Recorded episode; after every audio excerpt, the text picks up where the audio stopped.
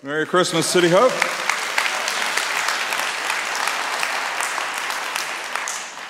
It's good to see you this weekend, and we really believe and pray for you to have a wonderful Merry Christmas with your family, your loved ones, staying safe and protected, but just enjoying the season. Thank you for being here.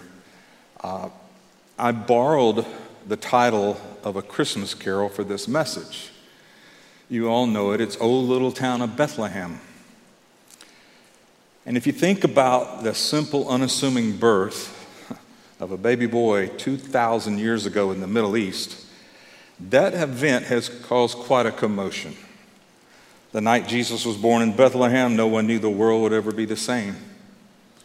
The Father's plan for the presence of His Son on earth started in a place within a human being and fulfilled His promises. There is significance in the place where this started. When Jesus was born, the world at large didn't even notice. Life went on as if nothing happened. People were not looking for him, therefore, they didn't know he was born. Most people today are not looking for him, but most acknowledge the holiday. They're, they're looking for presents, of course. Only the people who knew he was being born made a decision to be there in Bethlehem based on the limited information they had. He was born in a specific place, not so important as the manger, the stable, which is actually in the side of a mountain wall, but the town of Bethlehem. This little town is about five miles south of Jerusalem. And when the Bible says that Mary and Joseph left Galilee and went up to Bethlehem, it's about a 70 mile trek. She's riding on a donkey. But when they get to Bethlehem, this, this takes on a whole new meaning. Because this little town is actually a little cradle itself. And in this cradle is where the Savior of the world is born. But why is this place so important? Well, if you go back to the Old Testament, you go to the prophet Micah and you read, you're going to hear what the Lord spoke to him and he wrote in Micah 5 2. But you, Bethlehem, Ephrathah, Ephrathah is distinguishing Bethlehem in the Old Testament from Bethlehem of Zebulun to Bethlehem of Judea. This is Bethlehem of Judea, so that's why that word's there. Though you are little among the thousands of Judah, yet out of you shall come forth to me the one to be the ruler in Israel, whose going forth are from of old, from everlasting. In other words, hey, this is God coming to earth to exist.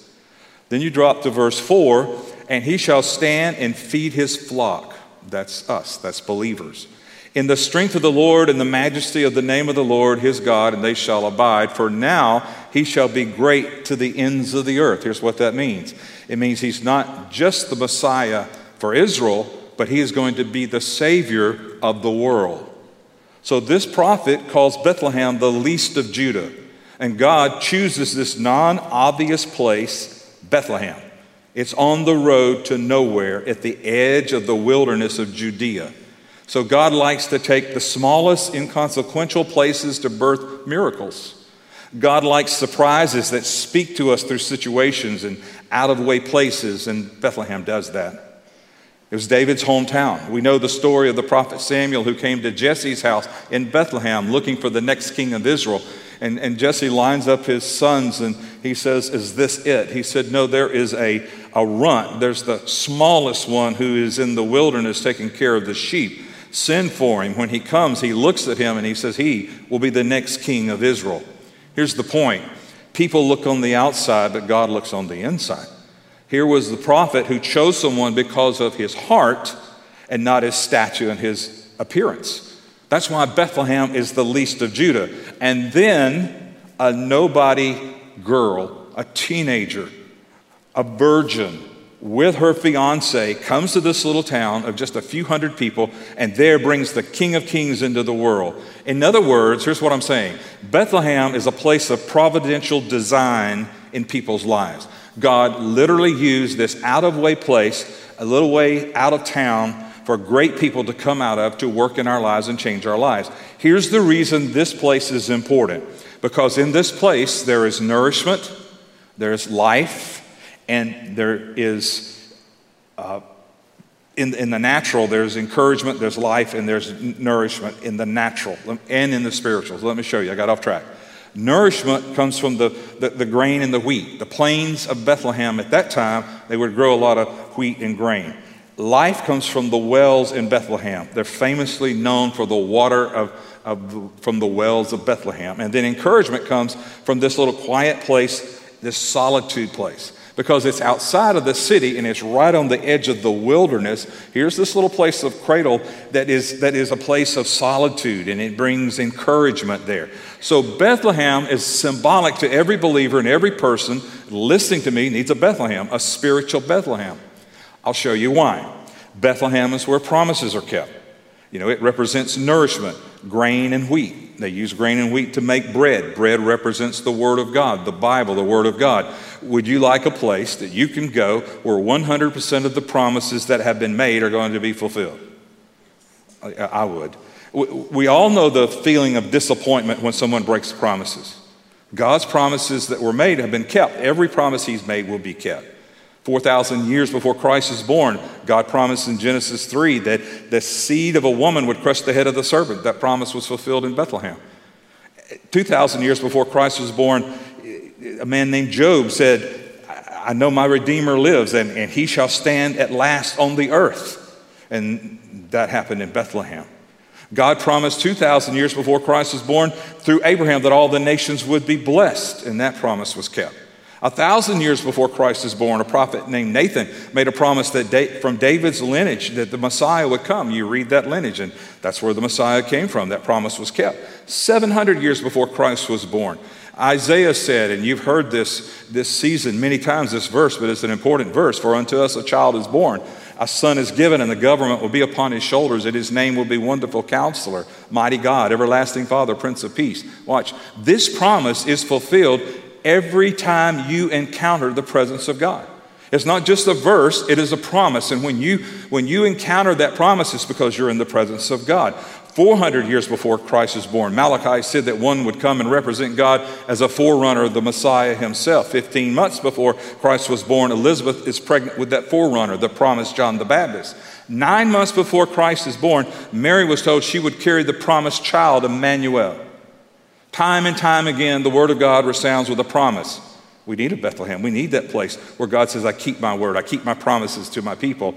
And now we're looking at a virgin conceived by the Holy Spirit, birthed a child called Jesus, and his presence will always be here for us. In us, he will never leave us. Nothing can separate us from his presence. That's why I can say everyone needs a Bethlehem where the presence of God is birthed and promises are kept. Another reason we need a Bethlehem is Bethlehem is where we relate to God. It's nourishment, and then it's life. Life is in the refreshing well of the living water. Our God is a God who now has come to the earth, born in a manger, in a stable.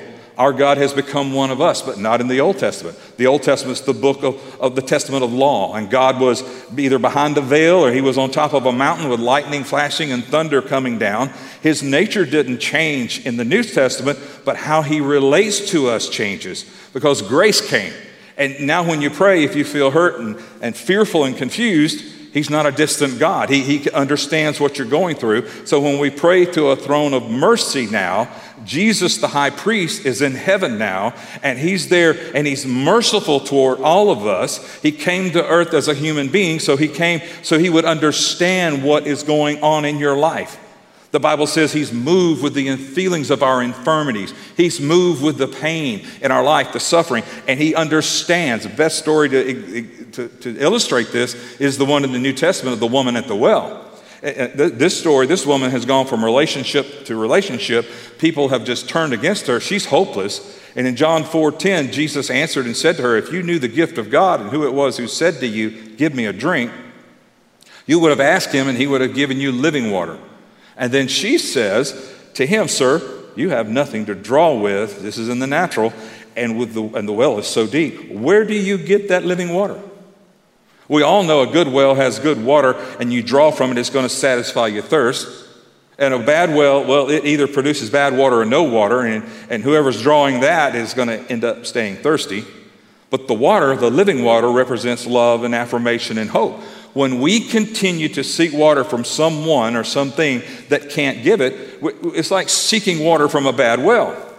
God puts people in your lives that have the power to affirm, encourage, and love you in special ways. But these people may be empty wells themselves and unwilling, unable to fill you up. So we end up thirsty. The well we're trying to draw from is empty. People have been empty so long they don't even recognize their unmet need in their lives. Our society as a whole has a lot of people filling their lives with anything and everything they can get a hold of, trying to relieve that emptiness. The truth is, Many people don't even know how empty they are. But the day you realize, my well is empty, when you realize, oh my goodness, it's, it's, I'm, I'm dry, I'm drying up, it's time to visit Bethlehem.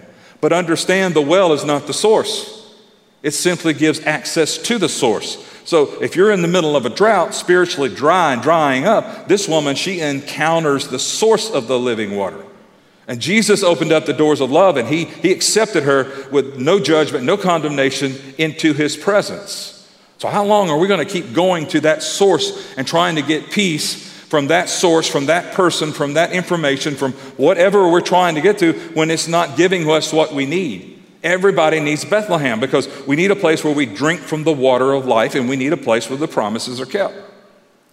And then another reason, Bethlehem is where peace is offered in this quiet solitude place, out of the city, out of the wilderness. Here's a place that you can receive the peace, the encouragement of God. Jesus said in John 14, 27, Peace I leave you. Not just any peace, my peace I give to you. Not as the world does, gives, do I give to you. Let not your heart be troubled, neither let it be afraid. So listen, today, peace is a rare commodity today. Most people go to church to find peace. Most people attend church to get a deep rest inside their spirit man. Peace today is the highest commodity on the earth. It's the highest, and here's why because there is more fear today on our earth than ever in the history of man. There's more people on the earth, there are more things going, there's more fear on the earth, and then there's fewer people in church than ever before. So, Peace is a rare commodity. And, and, what we have to understand is there's no ironclad rule that Jesus came 2,000 years ago and, and the earth's going to be locked up in peace today. No, peace from God isn't the absence of a war or terrorism or, or the political situation. No, no, here's why because God's peace is an abiding peace. So Bethlehem is the place where peace is offered. Many refused it that day, many refuse it today. Why do we need peace? Well, here's why we need peace. One, peace is how God guides us. Colossians 3:15, and let the peace of God rule in your hearts. The Greek word for rule there is umpire. So there's an agent, there's an umpire that's going to tell you the difference between wrong and right. You know, everybody's got an opinion right now, and it's not even worth a cup of coffee anymore. Everybody has an opinion, but if you let the agent, the Holy Spirit, speak to your heart, He'll tell you what the difference is in right and wrong. And then here's what the world that we live in is attempting to do it's attempting to paint gray what God says is black and white.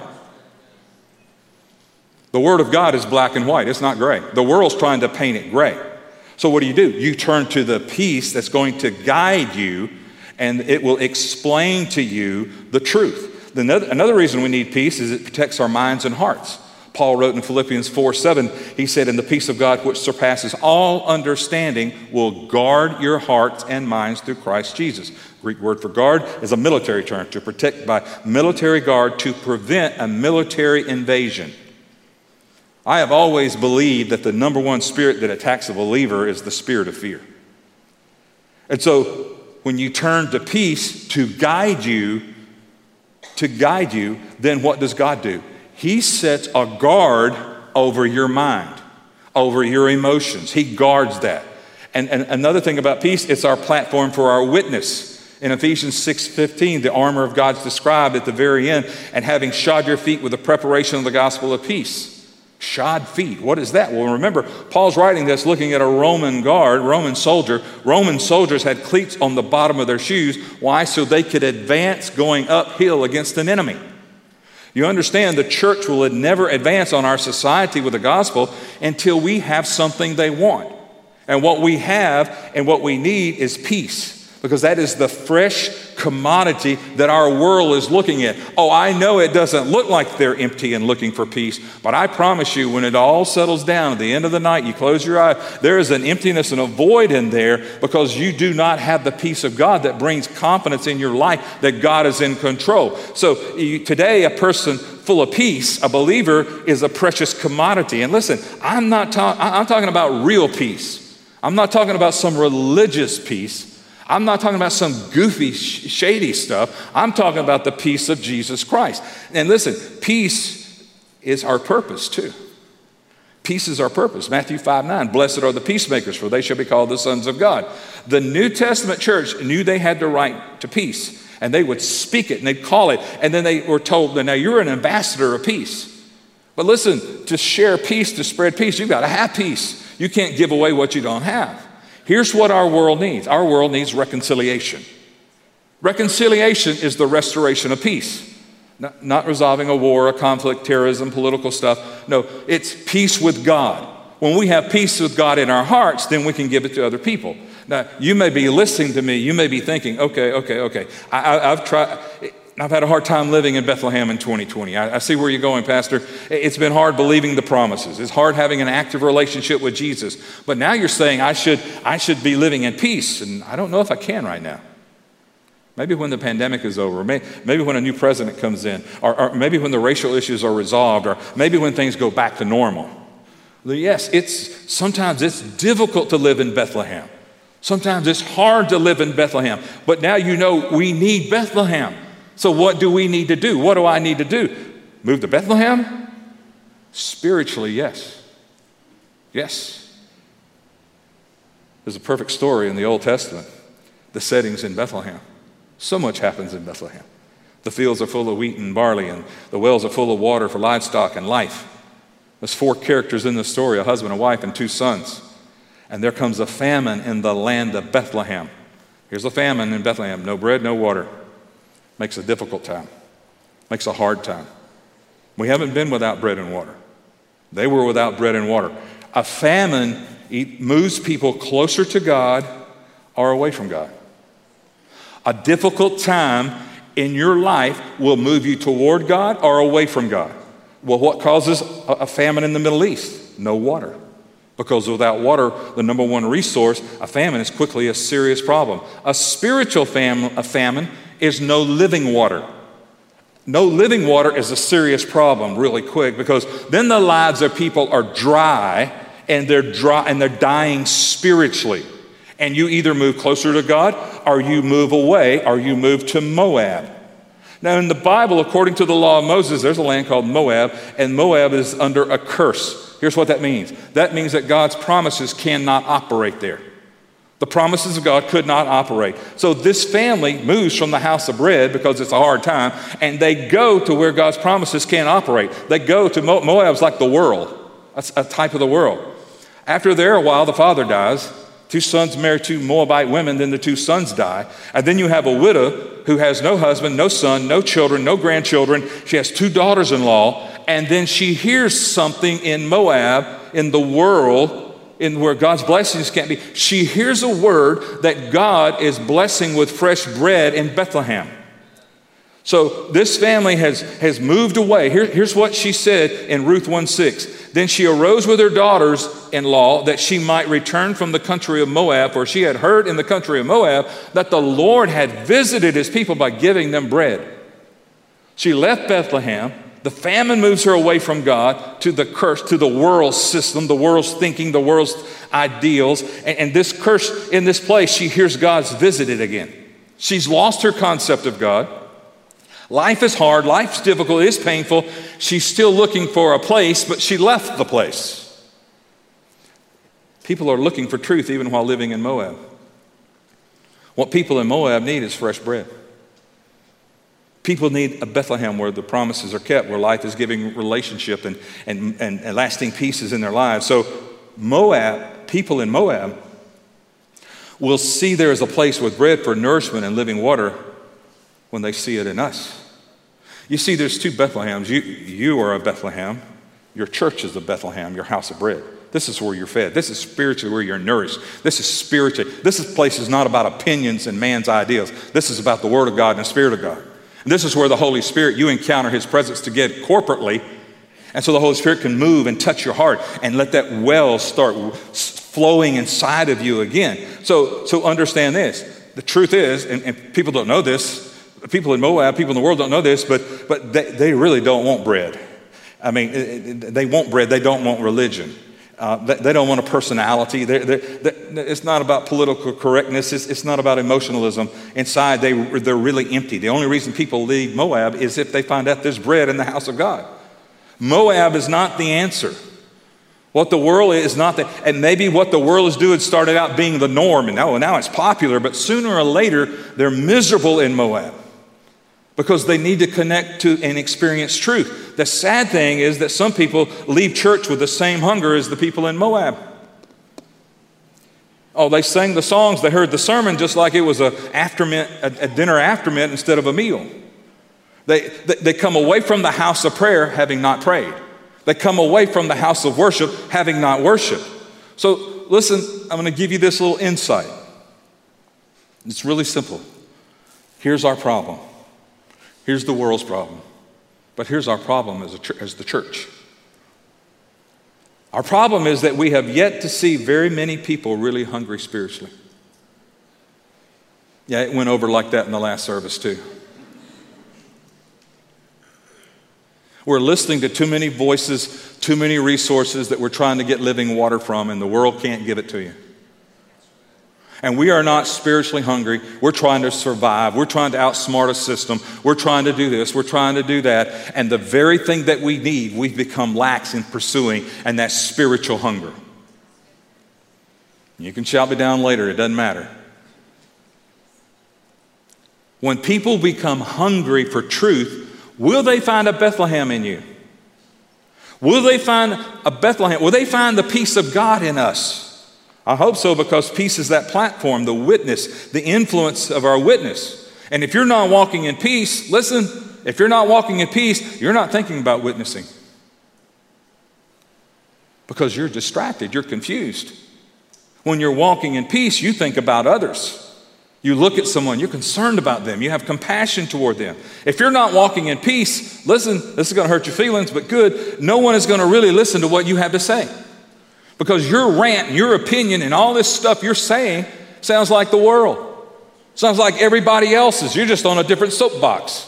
And then you want a pastor to stand in God's pulpit and get on a soapbox. No, the only thing we're going to get on is the Word of God and stand on the Word of God, and we're going to teach the Word of God and believe the Word of God. You have to decide what you're going to do. Because no one's listening to you. It, See, unbelievers can sense the fear, the anxiety, all of that in you. They know, they know there's no peace in you. So they're not even attracted to it. Today, a person, a believer full of peace, you are a precious commodity. And God wants to use you in this day and time. Listen, the reason the disciples couldn't speak peace to the storm while they're in the boat is because they didn't have peace on the inside. You can't give away what you don't have. If you could have looked at the inside of the disciples, you would see a troubled sea. You look at the inside of Jesus, you see a calm sea.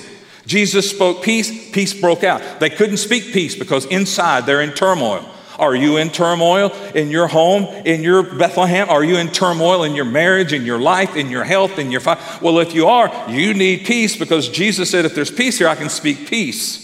Our mission is to be a distributor of peace. And by the way, it should start in your own house. It should start with your own family. It should start, if there's turmoil, if there's a storm, you need to say, Jesus, I need your peace, and I'm going to start speaking peace in my house over my family.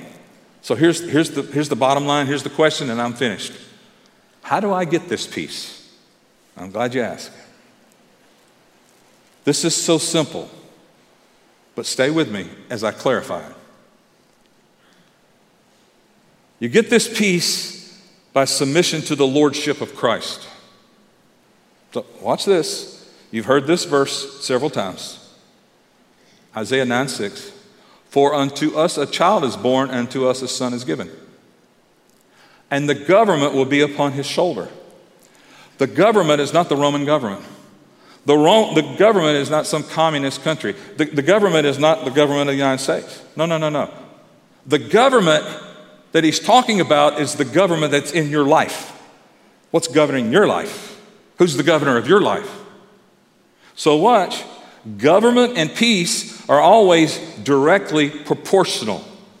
So, if you're 5% in the will of God, you, 5% of his, He's governing your life, then you have access to 5% of God's peace.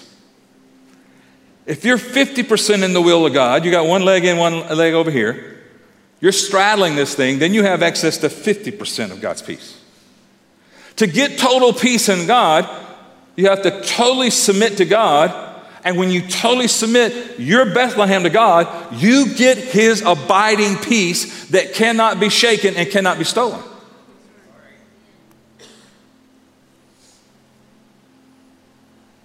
It's an old little town of Bethlehem. There's one line in the song I close with. This line says this The hopes and fears of all the years are met in thee tonight. Let me read it again this way The hopes and fears of all this year of 2020 are met in you today. Today. You realize that in a few weeks we go into a new year, and so many people so many people that are spiritually immature think, well, we're going to flip that switch to 21 and everything's going to be great. It's not going to be great. I don't think anything will ever be the norm again. I just think it's just this, this the life we're going to we're going to see it unfold. It's just going to be this and crazier and this and that, and then it's going to be that and this. And why? Because we're leading up to the return of Christ, of course. But but here's the thing. Listen, the way you go in, you don't have to wait to January 1st. Today, you can have this peace that abides in you.